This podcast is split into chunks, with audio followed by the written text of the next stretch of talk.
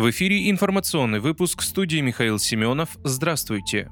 Сергей Миронов предложил премьер-министру снизить траты граждан на коммуналку. На фоне роста тарифов ЖКХ необходимо расширить субсидию на оплату жилищно-коммунальных услуг и ограничить долю соответствующих расходов граждан 15% их доходов. С таким предложением председатель партии «Справедливая Россия за правду», руководитель партийной фракции в Госдуме Сергей Миронов обратился к председателю правительства Михаилу Мишустину. В письме Сергей Миронов напоминает, что в прошлом году правительство дважды увеличило тарифы, повторная индексация с 1 декабря составила 9%. В обращении указывается, что повышение тарифов ЖКХ в первую очередь негативно сказывается на уровне жизни социально уязвимых слоев населения. При этом один из способов эффективной адресной помощи населению является субсидия на оплату ЖКУ. Размер субсидий регионы определяют сами, при этом на федеральном уровне установлен стандарт максимально допустимой доли расходов граждан на оплату ЖКУ. При этом принципиальная позиция СРЗП тарифы необходимо вернуть на уровень до 1 декабря 2020 2022 года.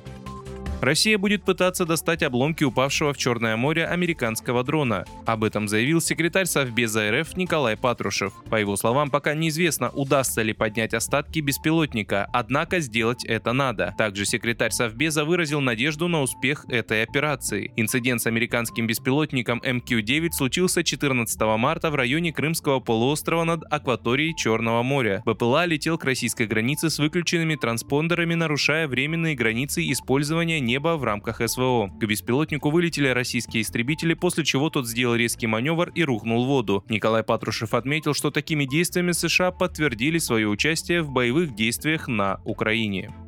Глава Чечни Рамзан Кадыров опроверг слухи о неизлечимой болезни, заявив, что здоров и полон сил. Тем, кто тешит себя надеждой, что я неизлечимо болен, мне жаль вас огорчать, но я здоров и полон сил. Как и прежде, занимаюсь спортом, езжу в горы, где совершаю пешие походы, решаю важные вопросы развития республики, написал он в телеграм-канале. Кадыров объяснил, что на его руке находится электронный счетчик молитв, а не медицинский прибор, и что он помогает ему видеть, какое количество раз он прочел салават. После встречи Кадырова с президентом президентом Владимиром Путиным в сети появился фейк о медицинском приборе на пальце главы Чечни, отмечал министр республики по национальной политике, внешним связям, печати и информации Ахмед Дудаев.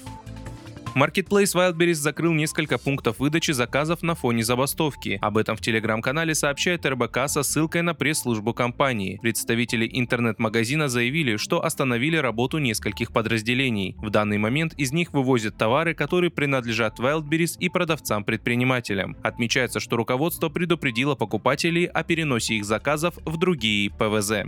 Вы слушали информационный выпуск. Оставайтесь на справедливом радио.